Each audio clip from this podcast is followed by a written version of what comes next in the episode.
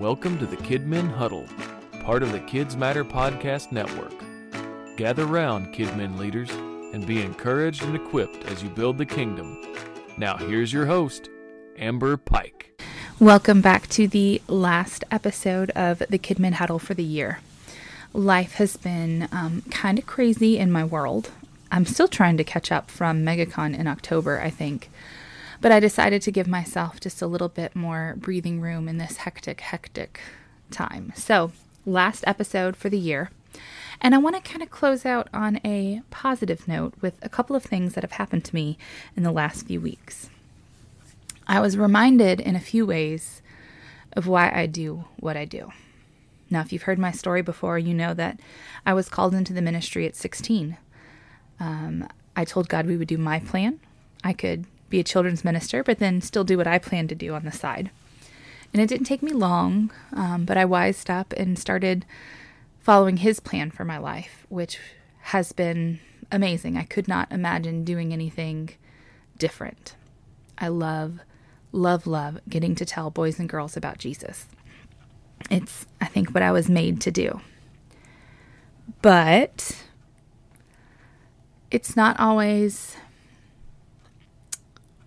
smooth. You know, there are there are rough days, there are rough seasons. There are times when you come home from church and you're thinking, why am I doing this? Recently I've been I don't know, I wouldn't say convicted, but just kind of thinking, I'm not that fun of a teacher anymore because I spend so much of my time disciplining kids, I think, just with the with the mix of kids I have right now.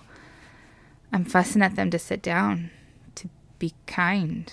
Um, so I'm not like, woohoo, fun on the average Sunday. And I wonder, do the kids that I have now, man, do they love Miss Amber? like some of my older kids have because I fuss at them a lot. Like, no, we need to tell the truth. No, we don't steal. I need you to sit on your bottom. You know, those kind of things. Um, and so after just a rough Sunday, I was just kind of down. But then, as he always does, our wonderful, wonderful Father that knows what we need before we do, he knew I needed some encouragement and I didn't even know that I needed encouragement. It was the Sunday of the church-wide choir presentation. So I always have the kids stay up. It's a great time to be up with families to learn how to worship, but then they also get to hear a beautiful presentation by our amazing choir. So that means for me, I teach Sunday school, but I don't teach children's church. Kind of like a Sunday off, except not really. so we have Sunday school and it went pretty good. And I'm getting ready for church. I walk up. I've got my two, which is like herding cats to get them, you know, up and sitting and ready. And as we're walking into the sanctuary, some of my teens who hadn't been there in a few weeks come just to give me hugs. And then when we're sitting down, and a grandkid of one of our members, whom I love this kid, he is awesome. He comes VBS, all of that. But as as he's gotten older, I don't see him as much. And he comes in the door. My back's, you know, to the door, so I don't see him. But he comes right up. First thing he does before he goes to give Grandma a hug, he comes to hug Miss Amber. Some ninth grade football star. That's what he does. He comes to give me a hug. Then I had another one I saw on Facebook that some of my moms were stressing because their kids informed them on a Wednesday morning that their beta hours are due on Monday. I don't know where you live if you have beta hours or not, but it's a club kids are in and they have to do service hours. And this mom's stressing. Well, I knew I couldn't do it over the weekend, but I was able to rearrange my schedule to where kids could come and hang out for about two hours and get some hours before church. Had one girl, yep, she'll be there. Awesome. Didn't hear back from the other kids, but that's fine. This one girl's the one who really needed it. But then one of my other girls walks in. And I'm like, oh, awesome. You need beta hours? And she just looks at me weird. No. This girl had 45 minutes free in her day schedule. And she chose to hang out with me. She wanted to hang out with me. She didn't come to work. I mean, she would do anything I asked her to. But she just wanted to talk to Miss Amber. And after these these two events, I just I went home with a smile on my face and just love in my heart. Because it was the reminder of why I do what I do, why I spend hours making VBS slides and bake, um, what was it, 200 and something cookies for the Christmas event. I pour in the time and the effort because these kids need the love of Jesus. And I can give them that through loving them. And how amazing is it that these kids feel loved by me when they're not even in my ministry anymore?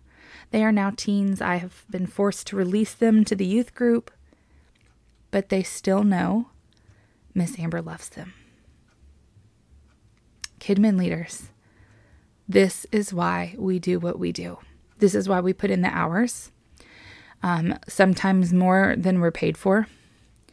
This is why we push through the rough seasons, the rough classes, maybe those um, need some extra love kind of kids. This is why we do it.